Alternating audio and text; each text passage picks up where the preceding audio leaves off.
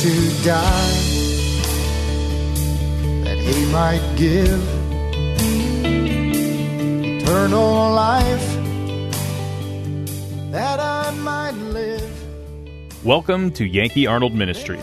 Dr. Arnold will be with you in just a moment, but first, we want you to know how much we appreciate your prayers and financial support. You may help this radio ministry by donating online at yankeearnold.com or by mail at Yankee Arnold Ministries, 7028 West Waters Avenue, Suite 316, Tampa, Florida 33634. Again, that's 7028 West Waters Avenue, Suite 316, Tampa, Florida 33634. Feel free to send Dr. Arnold your questions or comments to Yankee at yankeearnold.com, and he will respond as quickly as possible. Now, here is Dr. Arnold with today's message. My soul that night God invited the whole world to come to heaven. He opened up the door where everybody in the whole world is invited. Can you get any greater of an invitation than that? Who does it exclude? It doesn't exclude anybody.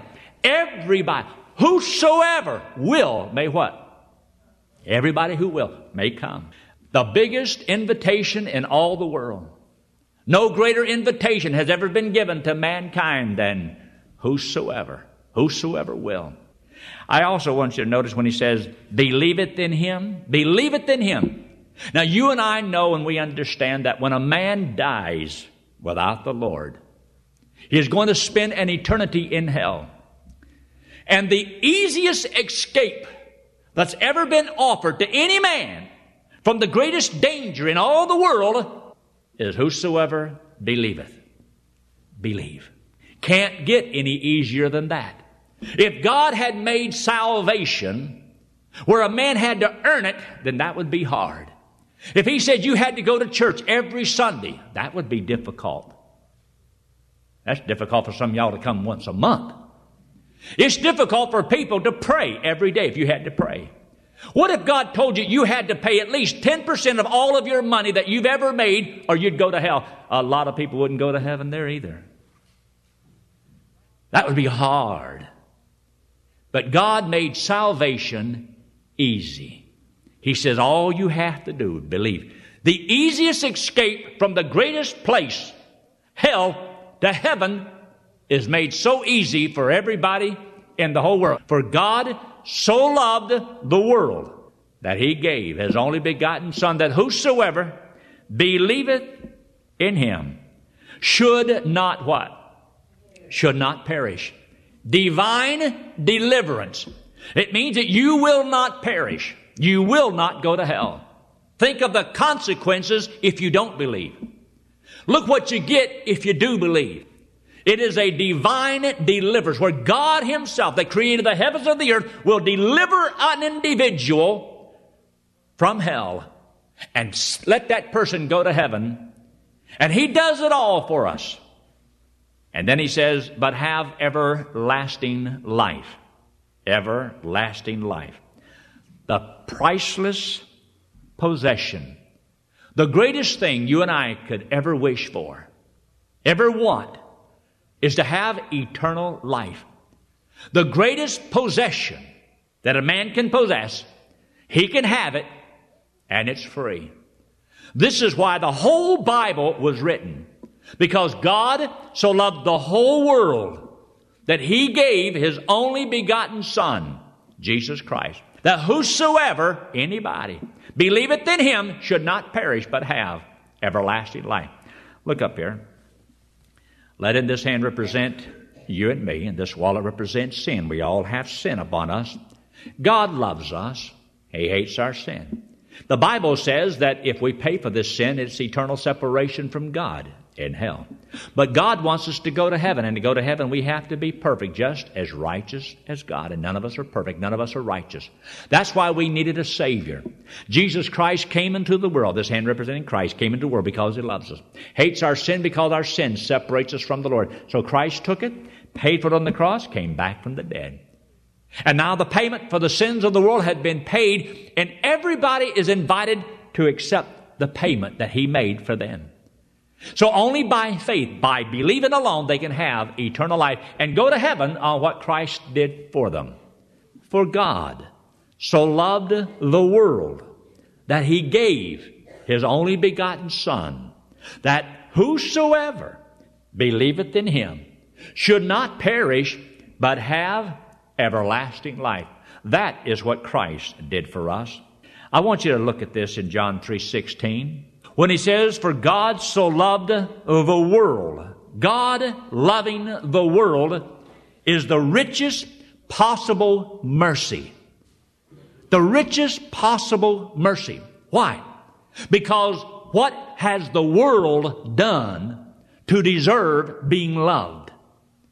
And not just what has the world done that would deserve God loving us, what has the world done that deserve God saving us? Have you ever thought about that?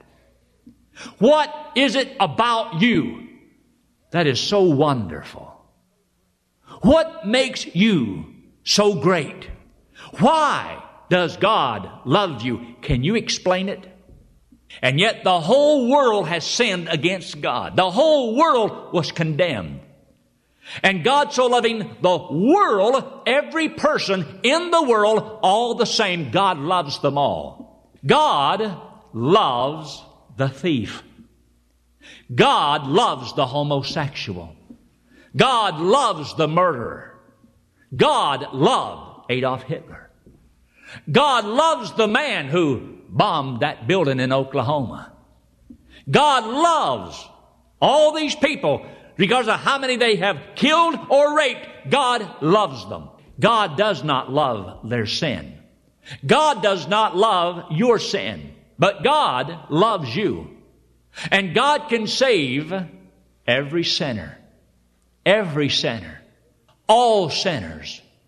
There isn't anyone that God doesn't want to save. God wants to save the whole world. That's why He died for the whole world. You and I would like to blow them away. Would like to park their soul in eternity. Would love to send a few people to hell, but God isn't like us. He loves them all. He loves the whole world. He loves the people that you can't stand, the ones you despise, the ones you look down on, the ones you think deserve to go to hell. Have you ever seen somebody think, well, they deserve to go to hell? If anybody ought to go to hell, they ought to go to hell. Well, if that's true, so do you. You deserve to go to hell. And that's why God so loving the world is the greatest possible mercy that can ever be demonstrated upon mankind. The gift of His only begotten Son. That's the highest possible price that could ever be paid for something. What would you be willing to pay for your salvation? If you really believed there was a literal fire burning hell, what would you be willing to pay not to go there? Would you be willing to give all your money? Would you be willing to give your wife and your kids? Just the wife? What would you be willing to pay in order to go to heaven? To escape that place? What would it be worth to you? Would it be worth it for you to try to live right if you thought that would get you there? The highest possible price that could be paid was the life of God's only begotten Son. Remember, Jesus Christ being born of this world was His only Son that God fathered. He fathered a child. He had a, a child, His own child. He only did that one time. He only had one Son. And He gave Him to be the sacrifice for the sins of the whole world. That whosoever, that means you, me, or anybody else, might not suffer. That's the largest possible number that you could ever reach numerically concerning people. Every person is included into this number. It exempts nobody. That God so loved the world that he gave his only begotten Son, that whosoever, anybody, the largest possible number, that he says that we shall not perish. Shall not perish. That's the darkest possible doom upon any man. Think for a moment. You may not have good health. That's not the worst thing in the world. You may not have any money. That's not the worst thing in the world. You may not be married. That's not the worst thing in the world.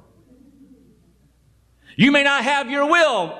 Uh, that's not the worst thing in the world. The worst thing that could ever happen to you is to go to hell. There's nothing worse than that. That's the darkest doom upon any man. And God says that when you trust Him as your Savior, you are delivered. You will not perish. You will not perish means you will not be lost in hell into a literal flaming fire for all eternity. The Bible does not describe hell as a place of light, but a place of darkness. Place of darkness. To be delivered from that will not perish. When he says, but have everlasting life or eternal life, that's the greatest possible blessing that any man can ever have. Think, isn't it nice to be married? Isn't it nice to have children? Isn't it nice to have good health? Isn't it nice to have good clothes? Isn't it nice to have a good house? Isn't it nice to have a good job? Isn't all those things nice? But there is no possession greater than the gift of eternal life. It's the greatest possession you can ever have.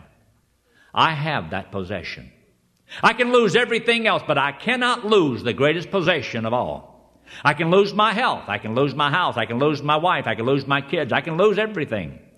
But one thing that means more to me than anything else in this world is knowing that I have eternal life and I'm going to be with the Lord forever, and I can't lose that. The greatest possible blessing. When he says, Whosoever believeth, that's the easiest possible terms. God put it on the level that everybody can have it and everybody can do it. Only believe.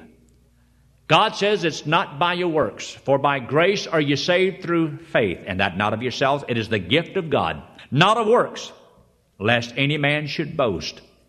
And you know what? All this is based upon the greatest security of all. What's the greatest security of all of this? God said it. God's Word. Who said verse 16? Jesus Christ. Jesus Christ, it's God. God said it, and that's the greatest security you and I will ever have because of the Word of God. I know that I'm saved, not because I feel it. I know I'm saved because I'm living for God. No, I'm, I know I'm saved because God's Word says I'm saved. I know I have eternal life because God's Word says I have eternal life. I'm God's child because God's Word says I'm God's child. That's how I know this. And this will never change. I want you to look there in verse 16 again. When he says, For God God is the author of our salvation. He's the author of it. Who designed this plan of salvation? Man did not design it. Man did not come up with a scheme. Man's ideas of religion is always man doing something to get right with God. Man trying to live a certain way. That's all the religions of the world is man trying to attain unto something by his own efforts. Christianity is where God reaches down to man Religion is where man is trying to reach up to God. It was God who took the initiative and came into the world. This plan of salvation was designed by God. He's the author of it. He designed it. He's the architect. He's the one that provided the way of salvation because no man can save himself. I want you to also notice that phrase that says, so loved the world. That's the affection of salvation. And it means in spite of all our sins, in spite of all that we've done wrong, in spite of everything that's contrary to the will of God, God still so loved the world. And that includes all the nations of the world. God so loved the world. Are you in this world? Then He loves you. You say, yeah, but you don't know what I've done. It doesn't matter what you've done. You don't know how bad I've been. It doesn't matter how bad you've been. It doesn't matter. God loves you, and He loves you that much. The affection of our salvation is that there is a personal, loving God who wants you to be saved.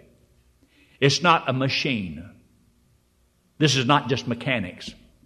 There's a personal God that has feelings. And I cannot tell you and I cannot explain to you, if I could, I would, why God loves us, why God wants us saved. All I know is it's for His honor, it's for His sake.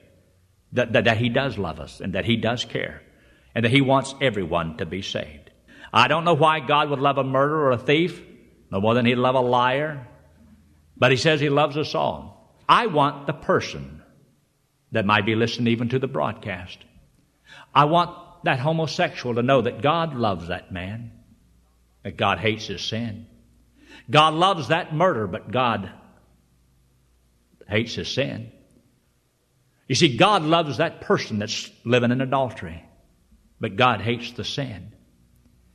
God loves people. You and I need to keep it in mind as we look at people and we deal with people. God loves those people. He hates their sin. Sometimes we get kind of mixed up sometime and we hate the person instead of hating the sin.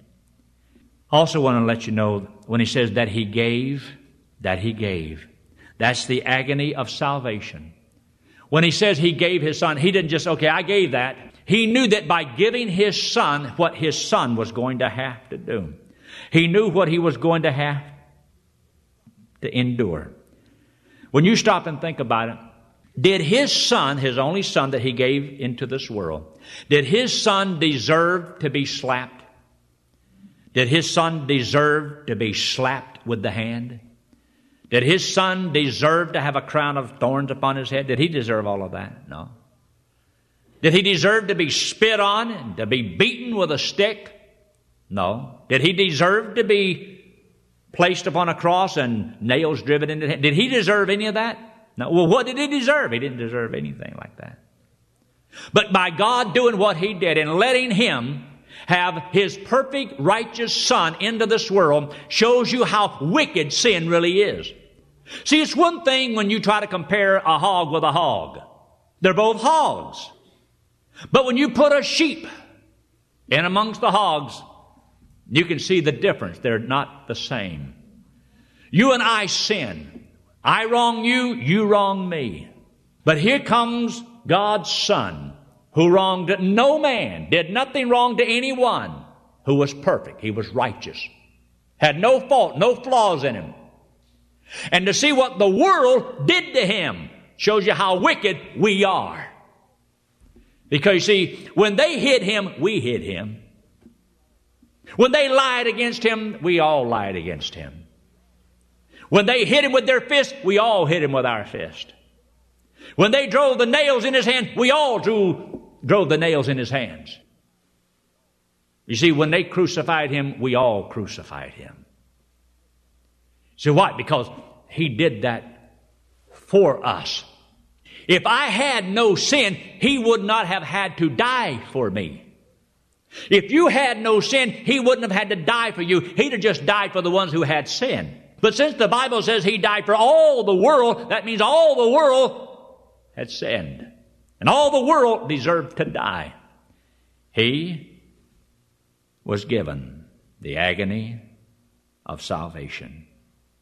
He says his only begotten Son. His only begotten Son. He's the advocate of salvation.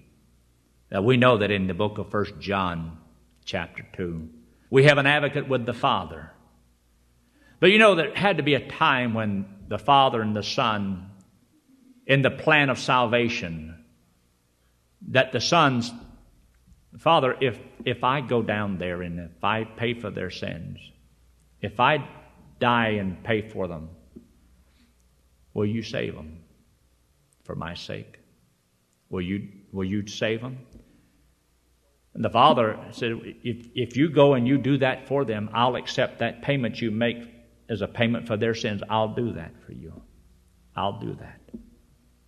What a plan. No man could have sat down and wrote this story. You're not capable of thinking like this. These thoughts are not our thoughts. These ways are not our ways. This is beyond you and I. We could not have come up with a scheme like this. This was designed in the mind of God between the Father, the Son, and the Holy Spirit. A council of three, the Godhead. They did this. And He is an advocate who pleads another's cause. In other words, God said, if you'll pay for their sins, I'll let them come to heaven on that payment. And that's why Jesus Christ did it. That's why God says, I'll justify them on the basis of what you did for them. You and I have done nothing to deserve heaven. We've done no good works worthy of God saving us. It was all because of the plan of salvation. God did it all. Another thing I like to mention to you is that when he says that whosoever, that is the availability of salvation. Means it's available to every individual. If God had said He had only saved a certain percentage or a certain number, I, I wouldn't know who to witness to and who not to.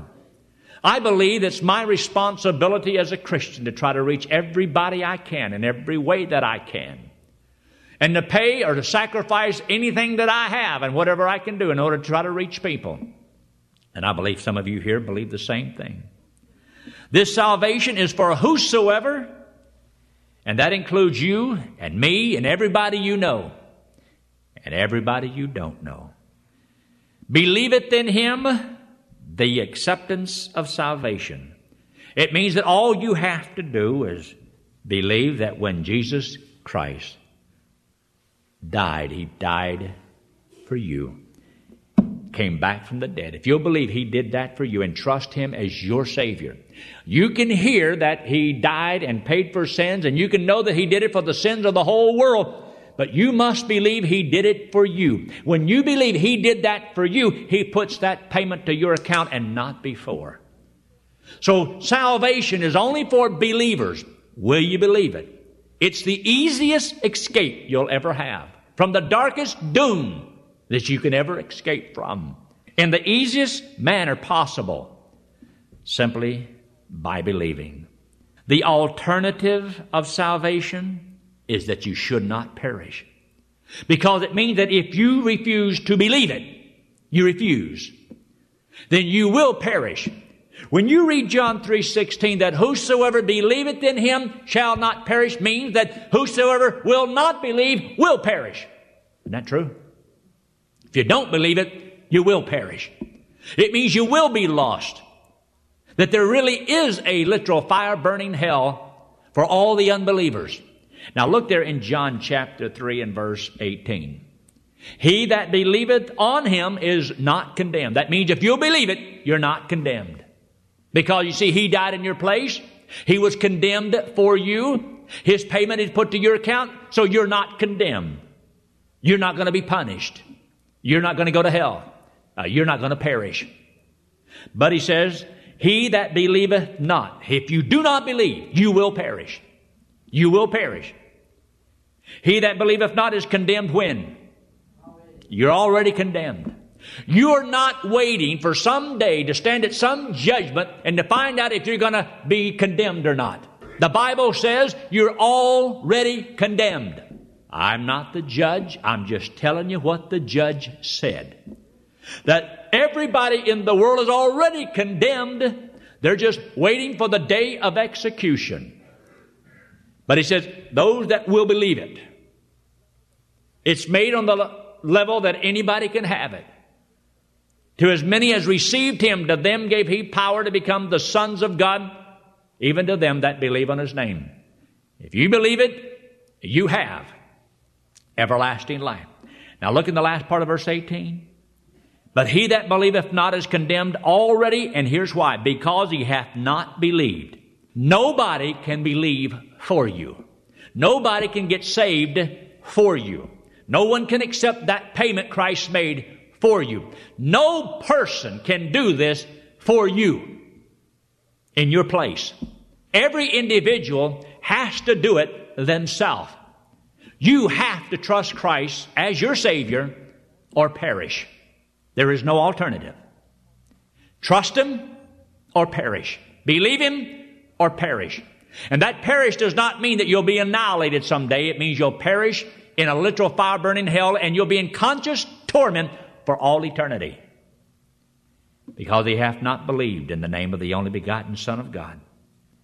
This is an abiding salvation Because he says, He that believeth on him should not perish, but have what? Everlasting life. It means that if you do believe it, you do have something. He that believeth on me hath, present tense, hath, right now, everlasting life. Look there in verse 36. He that believeth on the Son hath everlasting life. If you believe it, you have what? Everlasting life. When do you have everlasting life? When you believe it. If you believe it now, you have everlasting life now. If you believe it, you have it. So how do I know when I really believe it? When you can say, I have it. If you cannot say, I have it, it's because you don't believe it. If you believe it, you have it. Isn't that simple? Look in John 6 47. Verily, verily, I say unto you, he that believeth on me hath everlasting life. If you believe on him, that means you believe that Jesus Christ was God's Son, God in the flesh, came into this world, died on the cross, paid for your sins, came back from the dead. You believe He did that for you, and you accept Him as your payment, as your Savior. God saves you from hell, gives you as a free gift everlasting life when you believe it. I'm not waiting to someday I'm going to get eternal life. I have eternal life. I have it now. I'm God's child now. And it's something that I cannot lose because it's a free gift. It's the gift of eternal life, not temporary life. If you have accepted Jesus Christ as your Savior, what do you have? Eternal life. If it's eternal life, how long will it last? Forever. If it lasts forever and all of your sins are paid, where are you going when you die? To heaven. Do you have to wait until you die to find out where you're going? No. You can know it right now. And if you have not trusted Christ as your Savior and Him alone, you don't go to heaven. You can hear about it. You can quote all kind of stuff, whole Bible. But if you have not trusted Christ as your Savior, you're lost and you'll go to hell when you die. But God loves you. So do I. And I want people to have eternal life and to go to heaven. And I hope that you do. Let's pray, shall we? With heads bowed and eyes closed, no one looking around. If you're here this morning, if you have not trusted Jesus Christ as your Savior, would you trust Him right now? I'm not asking you to trust me or this church. Don't even trust yourself, your good works. You can't depend upon anything or anyone except Jesus Christ. He is God in the flesh. He died. He paid for your sins. You must believe He did it for you. And if you'll believe that, trust Him right now, right where you are. You don't have to come forward. You don't have to come up here to the front. You don't have to confess anything to me. You can talk to the God and confess to God, Lord, I am a sinner. That's what you are. That's what I am. I'm not perfect. I believe Christ died. He paid for my sins. And right now, I'm going to trust Him to take me to heaven when I die. And friend, God said, if you'll believe He did it for you, He'll save you and give eternal life. If you trust Christ as your Savior right now, then God saves you right now, gives you eternal life right now. You're His child, and your sins are forgiven. You become His child. Do you have to be baptized in water to be saved and go to heaven? Would that make the person who baptized you your Savior? There are at least five baptisms in the Bible. Which one gets you to heaven? Pastor Yankee Arnold has prepared just the right book with answers straight from the Bible. The book is called Gospel Driven Man, and Pastor Yankee wants to send it to you free of charge. Simply write to Pastor Yankee at Yankee Arnold Ministries, 7028 West Waters Avenue, Suite 316, Tampa, Florida 33634, and request the book. Or request by email at yankee at yankeearnold.com. That's yankee at yankeearnold.com. Thanks for listening to today's broadcast. We pray that today's message was a blessing to you and your family. You may help support this radio ministry by donating online at yankeearnold.com or by mail at Yankee Arnold Ministries, 7028 West Waters Avenue, Suite 316, Tampa, Florida 33634. Friend, one day it will happen. The trumpet will sound, and we will be changed, caught up to meet the Lord in the air. So live today and every day, believing that the Lord is coming soon, and just keep looking up. Amazing grace amazes me.